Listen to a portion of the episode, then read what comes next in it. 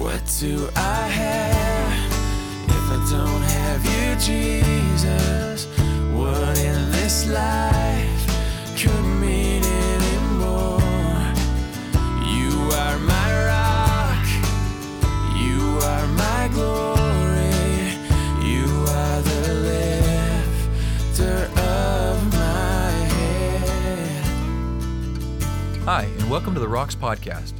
The book of Acts picks up right where the four Gospels leave off. The risen Christ commissioned his disciples to go into all the world and preach the good news. Acts tells us exactly how that happened, how the soul saving message of the gospel spread throughout the entire Roman Empire in less than 30 years. Through enormous obstacles and without many resources, proven leadership, or modern technologies, these early Christians turned the world upside down because they had the Holy Spirit at work in their lives. This is their story. Let's join Pastor Ross with our verse by verse study through this amazing book. Let's pray. Father God, now as we've settled down, Lord, what a beautiful problem to have. We love one another. We're excited to see each other. We have lots to share. And it's all because of you, the joy you put in our hearts. And you've knit us together. We're going to be talking and celebrating for all of eternity because of you, Lord. Now, speaking of that happy fellowship, Lord, here in Acts 15, something really sad two men falling out of joyful fellowship, two men of God at odds with one another, a sharp dispute, a falling out of the worst kind between two believers. So help us find ourselves in the story. God, it won't be hard to do, as we're all so prone to quarreling and hardening our hearts and then parting company. Help us learn, God, today to be more of a blessing, less of a hindrance, more of a helper. In Jesus' name, amen. amen. Well, that got your attention. Nice. Well, if it's not one thing, it's another. That's kind of the way it goes in life. And certainly here in the book of Acts, as the gospel's been spreading from Jerusalem to the rest of the world, it hasn't been easy. Getting the word out, the Bible calls the gospel the word of life because the message can redirect a soul that's headed for destruction into the loving arms of God our Father, who's waiting to provide forgiveness of sins and eternal life to anyone who believes in his Son Jesus. And with eternity on the line, man, we obey the Lord's command to go out and preach the gospel to all the world, no matter the hardship that would come as a consequence, you know. And so that's what they're doing here in the book of Acts. They're going into all the world. They set off for Cyprus, as you'll recall, then to modern day Turkey. Uh, first missionary journey mm, was a great success. Churches established, lives were radically transformed by God's love and the power of the Holy Spirit. Christianity is spreading like wildfire there, but with massive conversions comes massive pushback and persecution, one hindrance after another, or should I say, one scheme after another, because the word scheme is how the Bible describes the work of the evil one.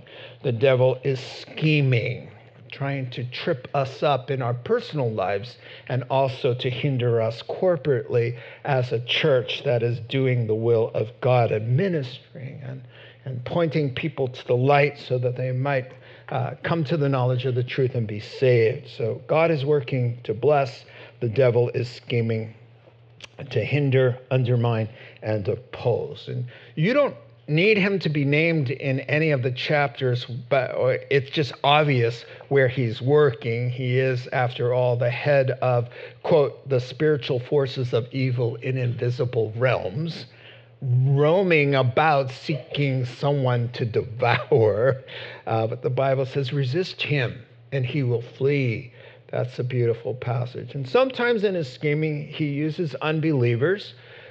Uh, they become hostile and they turn up the heat in the form of persecution. And we've been seeing that in the book of Acts. And sometimes, sadly, he uses believers who, who sadly, by their immaturity, they make themselves available, and the evil one gets in there and uses them, gets a foothold, and uh, like the guys we saw last week. And so here's a bit of context before we dive in and see what's going on here in Acts 15. Uh, last time, the devil up to no good with false teaching. And, and, and he puts it in the mouths of immature believers who are running around uh, to the new believers and all the new churches that Paul and Barnabas have been planting uh, with a works based gospel. And all that means is instead of being saved by grace, they were saying, oh no, there's work to do. You got to do this and you got to stop doing that or you won't be saved. A works based approach to the gospel is not good news at all. If it's up to you, if it's up to me, if we have to be good, to be saved, then we're all in a lot of trouble. The truth of the matter is, God was good on our behalf through Christ and did what we could never do.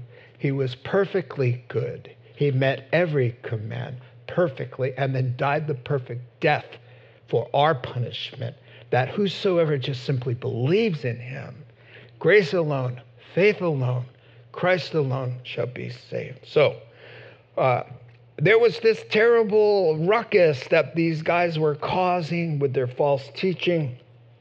So Paul and Barnabas, they rounded up these guys and took the whole matter and them to Jerusalem to headquarters where they uh, have this heated debate uh, on the issue at hand, the church elders met, they settled the matter, they put the troublemakers in their place, and sent out encouraging letters to all the victims of that false teaching, uh, really encouraging them. So, problem solved. The fires of contention are extinguished. Paul and Barnabas returned back to their home church in Syria, where they've been pastoring, right? Uh, with happy news, smiling faces, and united hearts. And at long last, um, they can breathe a big sigh of relief, but not for long. Verse 36. Sometime later, and so I just added following that church council at Jerusalem, Paul says to Barnabas, Hey, let's go back and visit the brothers, the churches there in all the cities where we preach the word of the Lord and see how they're doing. Barnabas wanted to take John, also called Mark, so we call him John Mark, with them.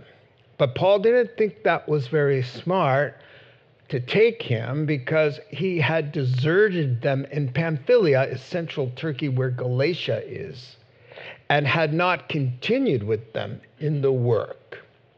Verse 39 Paul and Barnabas had such a sharp disagreement, very, very strong words in the Greek. They had a blowout.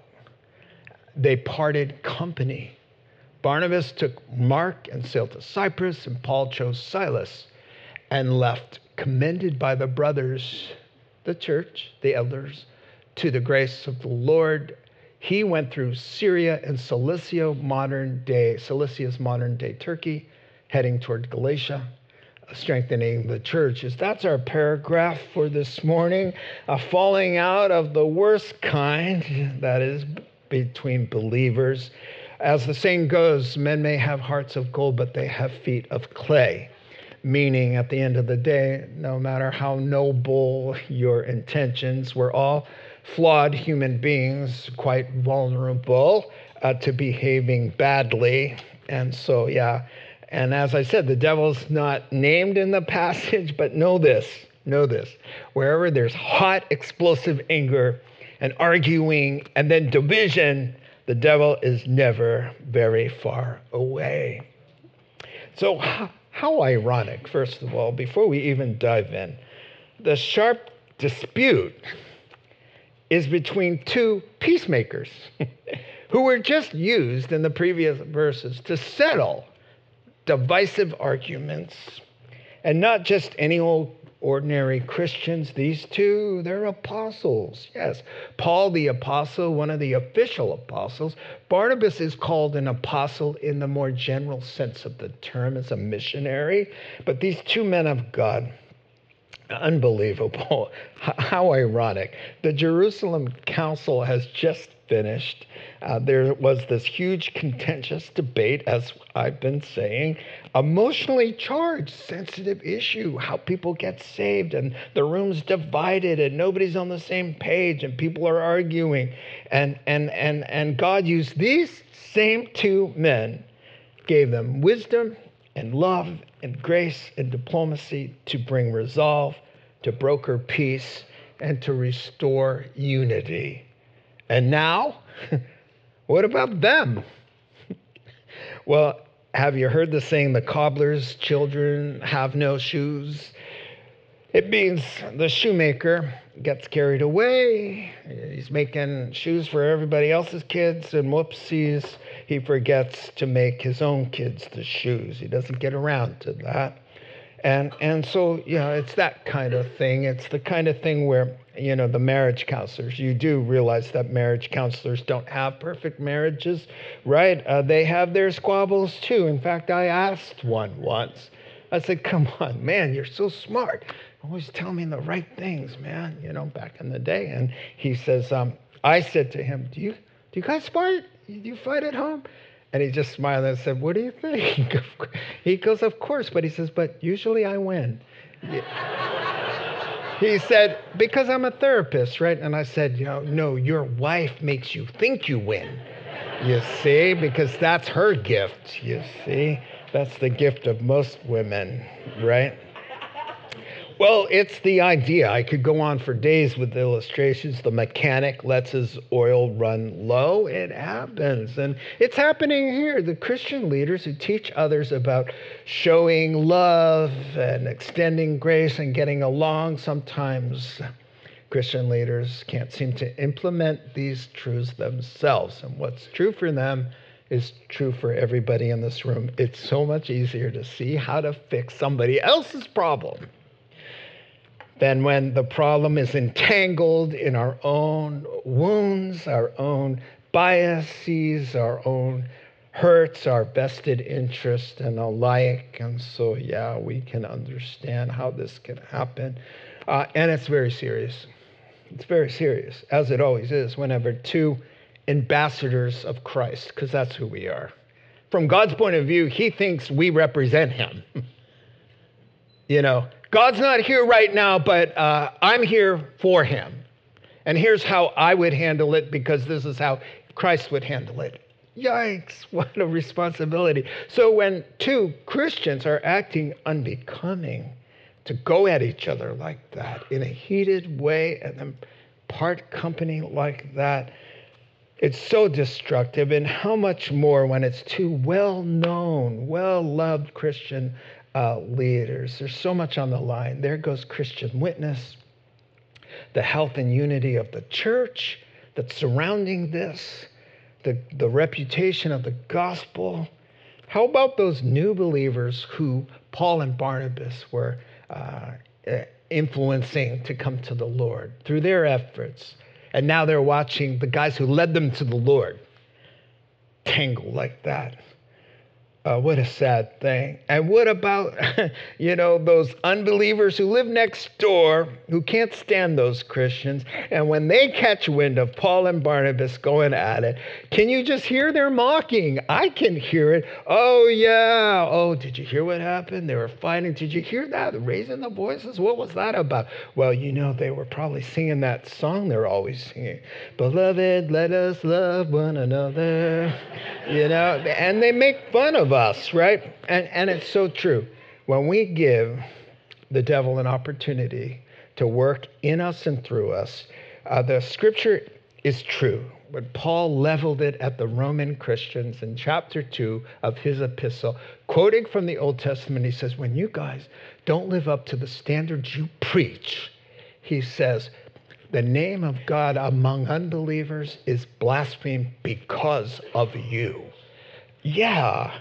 So, isn't this the reason God has allowed this blot on an otherwise beautiful story of a loving friendship and a partnership in missions and ministry that changed the world? And then there's this blot. Why? Why couldn't we just gloss over it because the Holy Spirit says, oh no? We need to talk about what happened here. We need to think long and hard about it so we can probably learn something and sidestep the drama in interpersonal fallouts. And if you love friendship more than you do falling outs, then this passage is for you. We can learn how quarreling and, and, and, having to have our own way and all of this uh, nonsense uh, makes us more of a hindrance uh, than a help. And so that's the purpose. Now we're going to dive in. And as Pastor Joe now likes to say, our text divides quite nicely, doesn't it? if you don't get that, you'll have to ask somebody who was here last week and they'll fill you in. Uh, the points are brought to you by the letter P uh, this morning. And so here's the flow we start with a prompt that leads to a proposal, that leads to a pow pow. I have provocation, but I like pow pow better, you know, uh, which then results in the parting of the ways. So you go from prompt to proposal to pow pow to parting the ways. Let's dive in at 36. We'll isolate that and just Let's walk through it. Let's put on our therapist cap and see what we can learn here with the Holy Spirit present among us, speaking to our hearts as he always does. Sometime later, Paul comes up with this idea. Let's go back and visit the churches and check in and see how they're doing the prompt. Okay, note takers. So the desire arises in the shepherd's heart to check on the work there that the new churches and their new friends, their new Christian friends there, he's uh, the father of their faith. He has sort of been used to to bring other people into a right relationship with God, and so he wants to check. When it says sometime later, it, it means a couple, several months after the big Jerusalem council, and now, just for you, uh, it's been two years since Paul and Barnabas returned from the mission field uh, where that uh, incident happened with John Mark. All right, so it's been two years. Paul wants to go back to Turkey and see how they're all doing. Let me show you what's up on the map again, just so you get, and, and this time, check this out. Yeah, this is no ordinary pointer. You know, after 10 years of going, oh, does this even work? You know, Spencer said, I just sent to China and it's probably illegal. but it, you know why it's illegal? Because I'm feeling a hole being burnt in my hand. Right? they start there. Uh, I know. You appreciate it maybe even more than me, right? I know, folks, the things you have to put up with, you know. So there, Syria is Paul and Barnabas' church, and, and, and they got sent out and they go do their thing. And when they get here, John Mark starts whining and takes a boat home to mom and it, down here. Okay, so he goes back to the upper room because he lives in the house of the upper room. He's kind of famous kid. And so they go into Galatia, they do their thing as we saw for several months, and they uh, come back and they go back home. Now they've been there two years. And now, ding, he gets, Paul gets the ding. He wants to go up and around by land and go visit them. That's all the initial thing is. Of course, it's going to turn into the second missionary journey. Whoa, watch out. Let me put down my life, my lightsaber, whatever it's called. All right, let's let's do away with that. They're situated now. All right, so maybe winter gives way to spring. The Holy Spirit is pinging in in the shepherd's heart. There are no cell phones, no texting, no email. And Paul has expressed in other parts of the New Testament, he has unrelenting anxiety, a holy concern for churches. And here's how he expressed it to the Thessalonians, what exactly is going on in his heart in this passage. He says to the Thessalonians, he says, So when I could stand it no longer being away from you guys, I sent Timothy to find out about your faith. I was afraid that in some way the tempter had snuck in there and tempted you. and that our labors among you might have been in vain.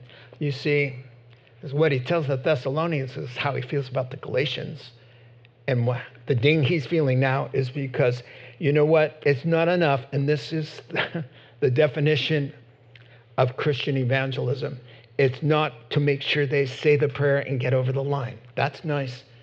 But the whole deal is to then help them get rooted and established and grow in a stable way to set them up for success instead of out the door like some churches just out the door. We're like hey hey you need to get baptized. People come into your life and walk with you. Prayer at the cross. Let's get together on this. And what did jesus say? Go into all the world preach the gospel and make disciples. The word means learners those who get rooted and established in the word. It's the easy part to say let me lead you into sinner's prayer Okay, you're saved. Bye. Oh, no, no.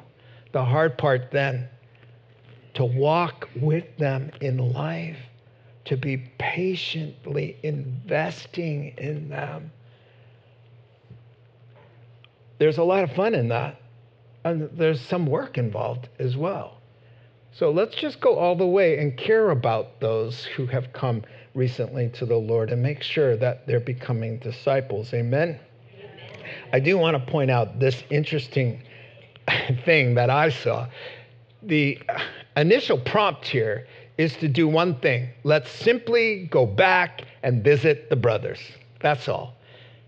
Does he realize it's the start of the second missionary journey, that they're not going to end with the brothers, that they're going to go 3,000 miles of uncharted territory and bring the gospel for the very first time to the continent of Europe.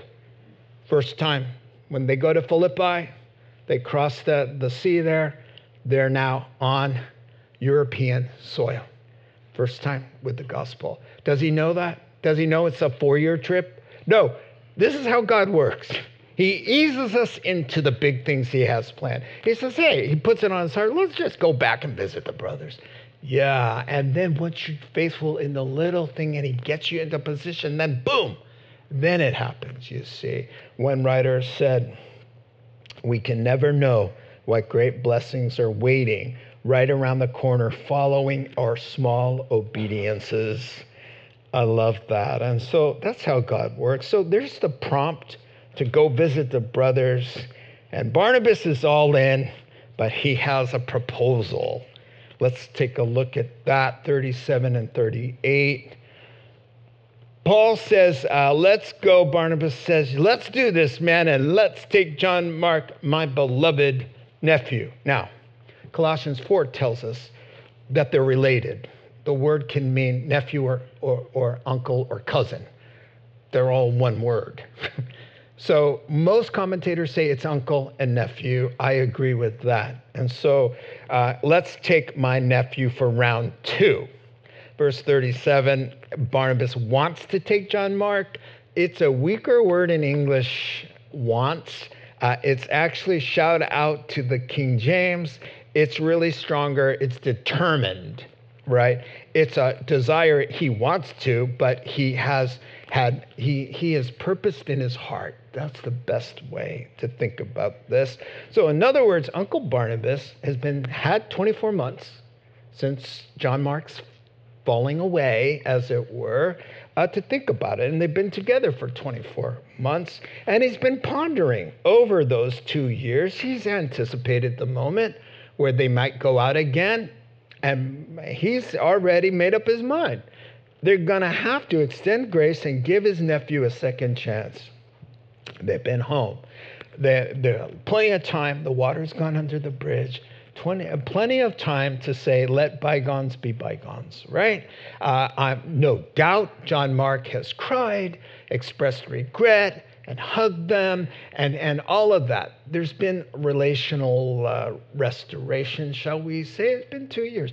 Plus, they're doing local ministry together, right? And so he has it in his heart uh, to give this kid another chance. And by the way, uh, does Barnabas, even when he's in Jerusalem, he stays in the house with John Mark in the upper room. He stays there. Why? Because the owner of the house, John Mark's mother, Mary, is Barnabas, Barnabas' sister, you see. So they've been spending time together and, and, and, you know, lots of visits there. But for Paul, there's no warm, fuzzy family bonds.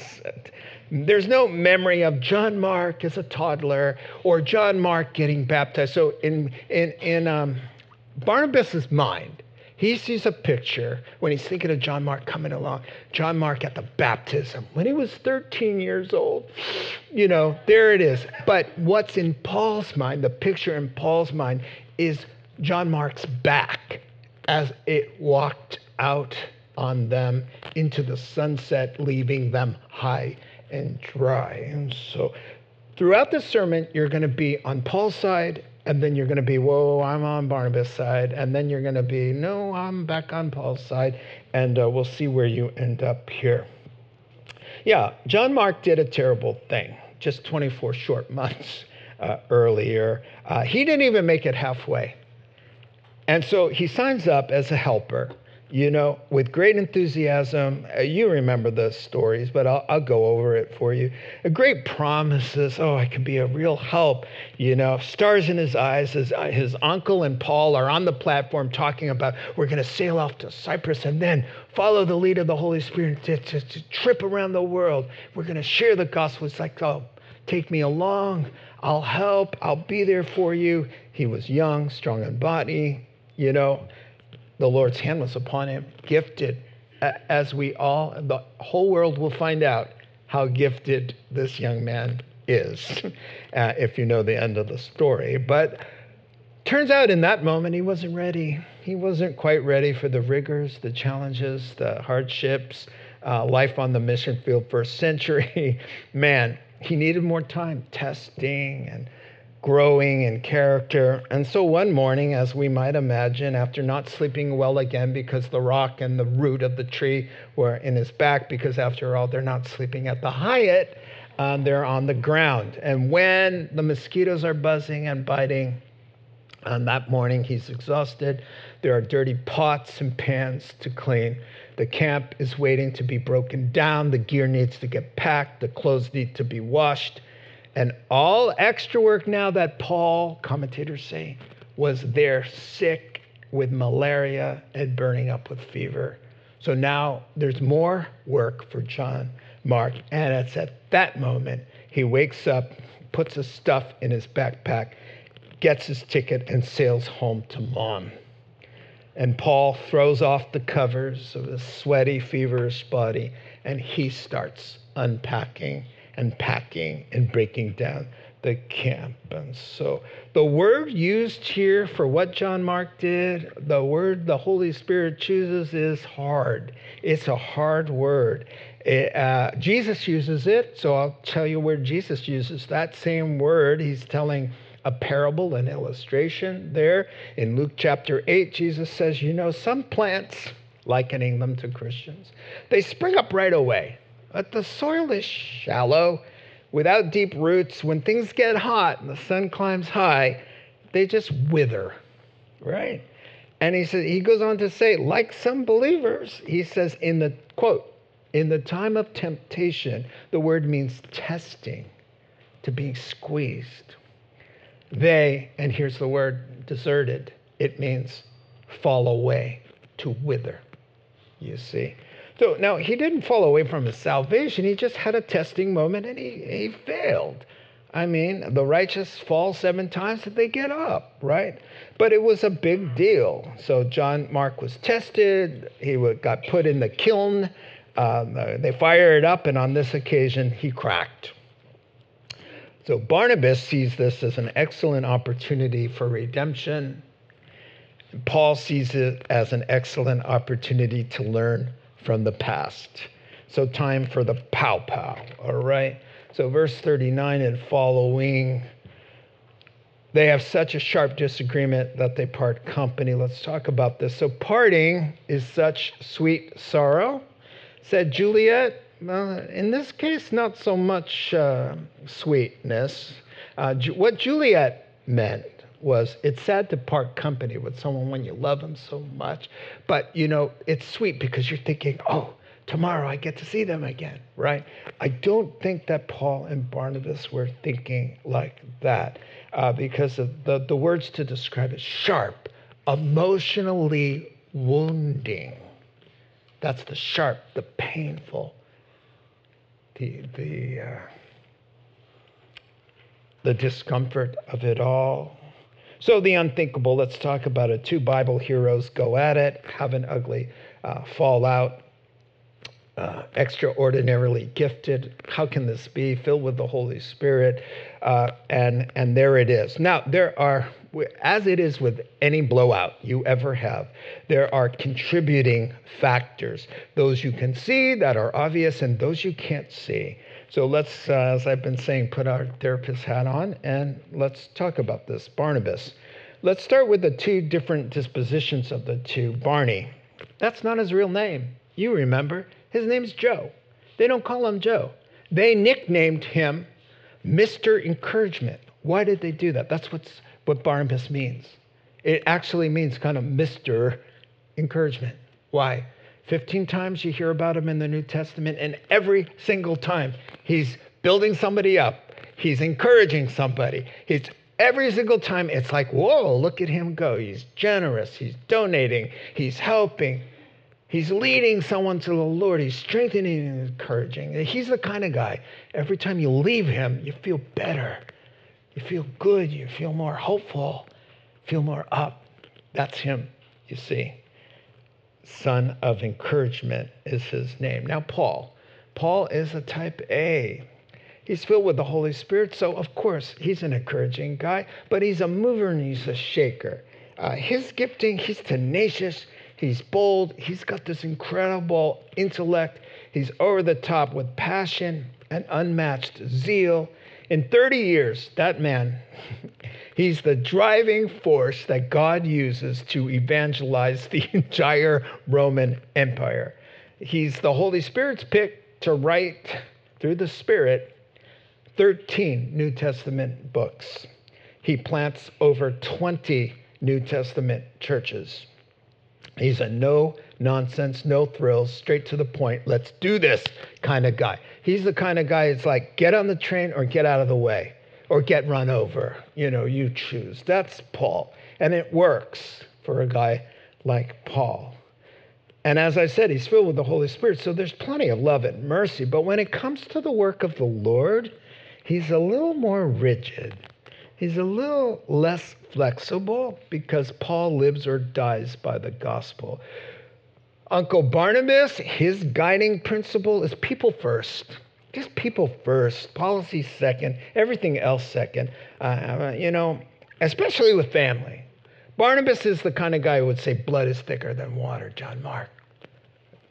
But Paul, his gifting, he has a different thought. Yeah, blood is thicker than water, but the blood he's thinking about is the blood that ransomed the souls of mankind and the message that speaks of that blood that takes a man off the path that leads to destruction and onto the narrow road that leads to life. And that takes precedence over any earthly allegiance. Now, you feel the tension? Yeah. Howard Marshall, New Testament scholar, loved this. Paul is concerned for the welfare of the mission and the wisdom of taking an unreliable partner. It is a classic example of the perpetual problem of whether to consider the interests of the individual or the work as first priority. And there are no hard and fast rules here. It's true. It's true. Think of it. John Mark, he demonstrates great promise. We're called to forgive and extend mercy, and nothing would be better in one's uh, thinking than to offer this young man a second chance to affirm him, to mentor him on the trip. A second invite could be life changing. It could be pivotal to this young man who's looking and saying, Can I come too? Right? So here's the question Should we do what's best for the precious brother and take a risk by setting him, setting him and the team and the mission up for failure. Do we take that risk? Which do we do? Do we err on the side of the taking a chance with John Mark and change his life? Or do we say, you know what? Not this time. Well, do we take the risk? Barnabas says, yes. And here's Barnabas' motto the biggest risk is not taking any risk. And then we go, yeah. And then Paul says, no, the biggest mistake is not learning from your mistakes. And we're like, yeah. and we're like, wait a second. oh no. You know, Barnabas is feeling with his heart, Paul is thinking with his head. Barnabas desires mercy to prevail, Paul desires wisdom to win out. And now these differences that God used to bring them together to make them an, a, a formidable force to balance, to have two men of God like that principled and encouraging, gracious and stern, and all of the things that work together to make them a beautiful team now is tearing them apart. Just like some marriages, man, in the beginning. He's quiet, she's not. She's decisive, he's not. But when they first met, they fell in love and loved that about the other person. Oh, but he hardly ever talks. And then she says, uh, he's the strong, silent type. But when he does talk, it's important, you know. And then she's so decisive, you know. Well, well, you know what? It's good. She knows what she wants. She knows what we need. She takes care of business. She's a hard worker. I love her, right? And then suddenly, through the years, but she wants more words out of him. And, and he wants less direction from her. Sorry. Okay, moving on. That's what's happening. Okay, so what happens when an irresistible force meets an immovable object? Pow pow, right? Boom. Now, the sharp meaning, and I've already told you, it's emotional. This is just, this is super deep at every level for both of them. Veins are showing, okay? And they're reaching down and they're letting each other have it. Sorry to say. Now, what's gone in to make it more emotional that you're not thinking about? Well, there are two things that I want to show you that has kind of heightened the emotions there. Uh, first thing, something happened at church, an incident that Paul talks about. He tells his Galatian friends all about it. So let me set up the scene for you. Um, one day, some very Jewish Pharisaical delegates came for a visit in Antioch at the home church where Paul and Barnabas are pastoring, okay? And so uh, Peter, the Peter, he happened to be visiting the church at the same time. Now, here's what happened Peter had a real misstep. He, he hit the banana peel and he did an embarrassing one of those. Now, here's what happened their church there in Syria, those three men are, are Jews who are Christian, but the church is not. The church is mostly non Jews, and they don't eat kosher. They, they don't keep any Jewish cultural things. It's out the window. It's all things new, uh, all of the Jewishness parts, right? So when these ultra Jewish big shots come with their long robes and their big chariots, they pull into the driveway, uh, uh, and they only eat kosher, and they will not eat with another Christian Gentile unless he's become an official Jew. And so they got up from the table with the Gentiles and they moved over these big important people and they put a sign on the table Jewish people only. And they all sat there, separated themselves from the rest of the Gentile believers. And Peter went and sat with them, no longer sitting with his Gentile friends. He got sucked into it, he caved. And here's what Paul tells the Galatians he says, But when Peter was visiting, let me tell you what happened. I had to oppose him publicly to his face, for what he did was very wrong. He said, When he first arrived, Peter was eating with the Gentile believers. But when some Jewish men from Jerusalem came, Peter pulled away. He was afraid of the criticism from the visitors, and as a result, other Jewish believers followed Peter's misstep. And then he wrote this even Barnabas, my Barnabas, my partner through all the years, the guy who preached just the opposite, he got swept in to the hypocrisy. You don't think Paul was upset? You don't think their relationship, this is recent to this passage. You don't think there's still a little bit of, you know, I don't know about John Mark, but, and I've had my doubts about you too, brother.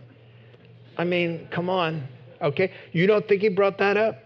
He, he might have said, listen, your judgment, it's been off a little lately, hasn't it?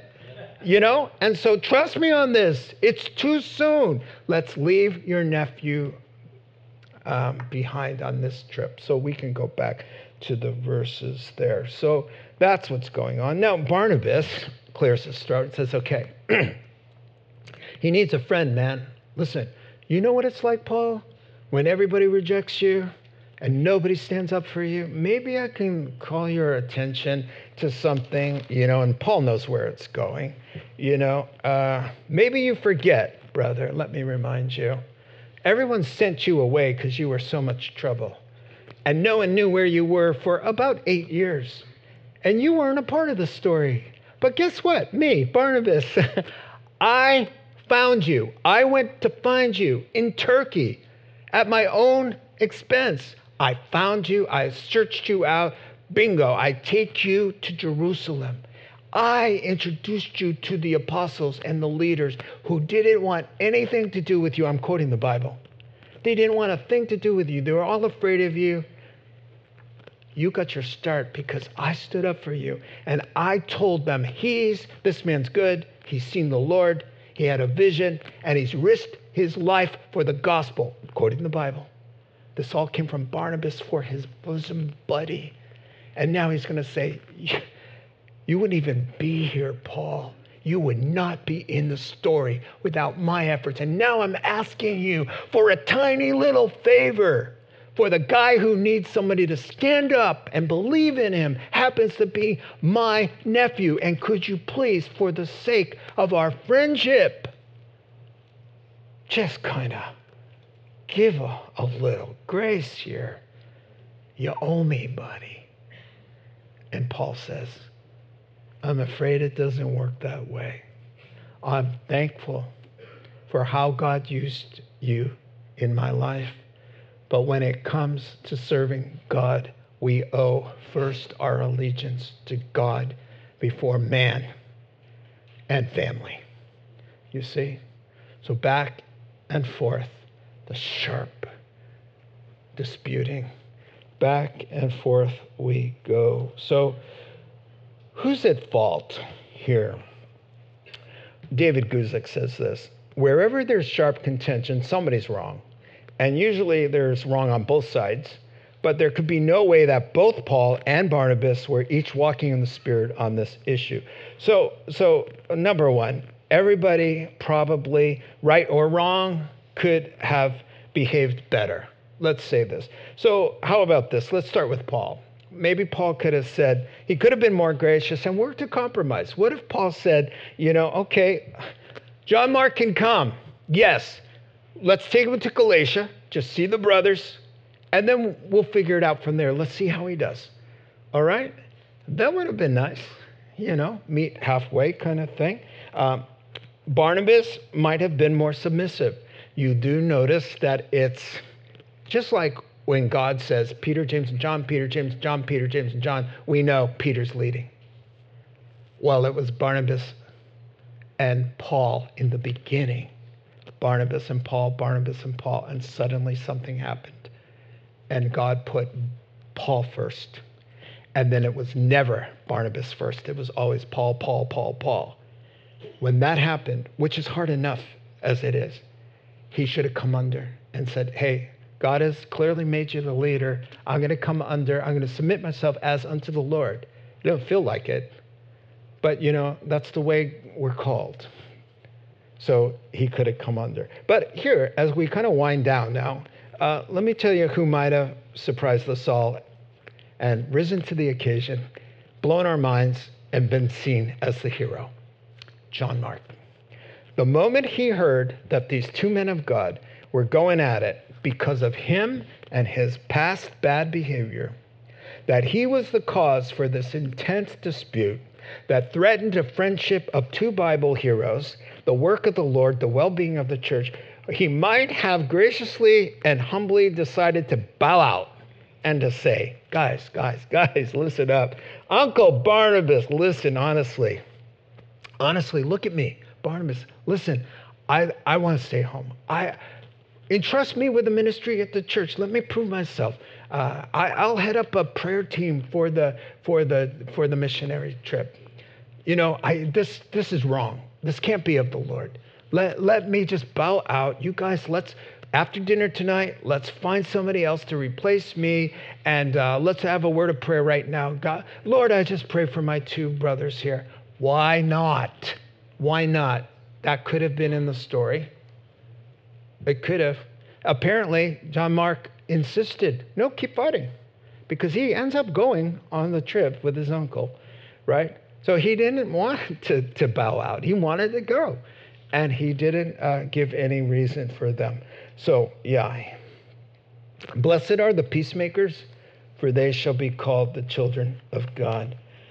Yeah, it doesn't say blessed are the troublemakers there. Yeah, so um, yeah, one writer said this the grace to die to selfish ambition and put the good of others ahead of our own desires is a beauty that comes with maturity, seldom seen in youthful hearts. And I really uh, like that one.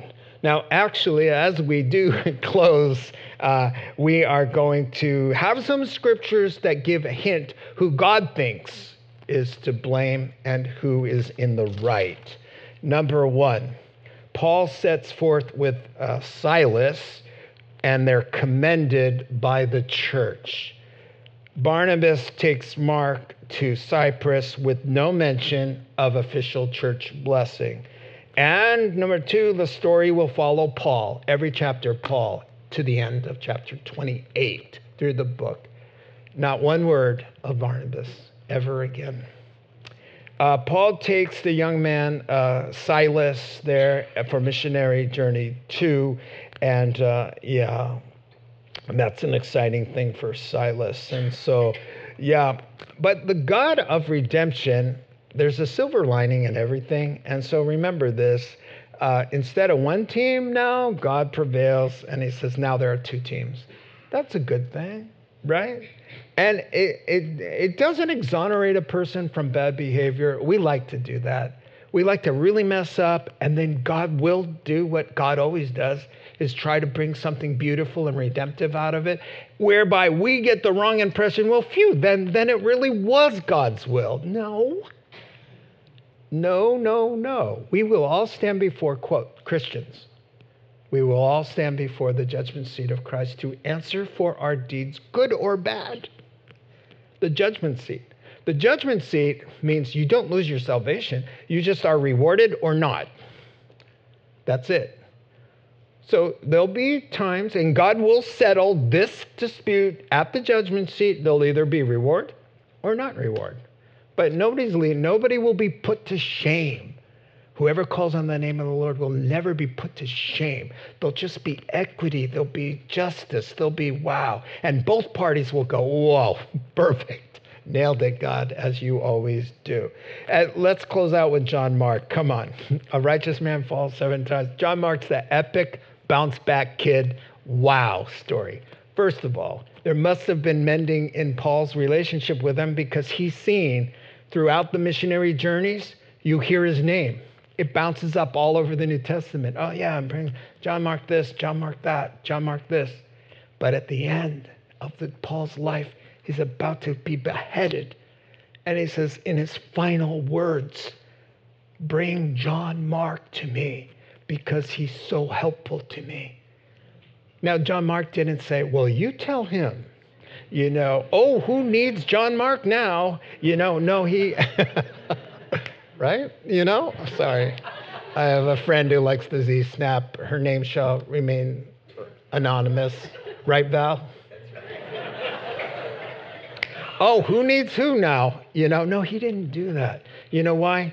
He's humble. He takes responsibility. He grows. He says, let's go forward, let's go forward, let's go forward. So much so that he starts hanging out with Peter, and Peter and him bond. And guess what? Peter downloads, as y'all know where this is going, he downloads the three and a half years spent with the Son of God. And Mark starts writing it out. And it becomes the book of Mark. This is the guy who said, I'm going home to my mom and I don't care about you guys. That's him. this is an amazing thing. And if God could use Mark like that, what can he do in our lives? Amen. Let's pray together. God, oh man, Christians, we're complicated, God. And yet, your Holy Spirit, you give us hope. You show us things that are important. You guide us through life, and you always make a way to bounce back, God. Help us to remember that. In Jesus' name, amen. You've been listening to the Rocks Podcast. Our regular services are held on Sunday mornings at 8, 9.30, and 11.30 a.m. in Santa Rosa, California. If you'd like to learn more, please visit our website at cctherock.org.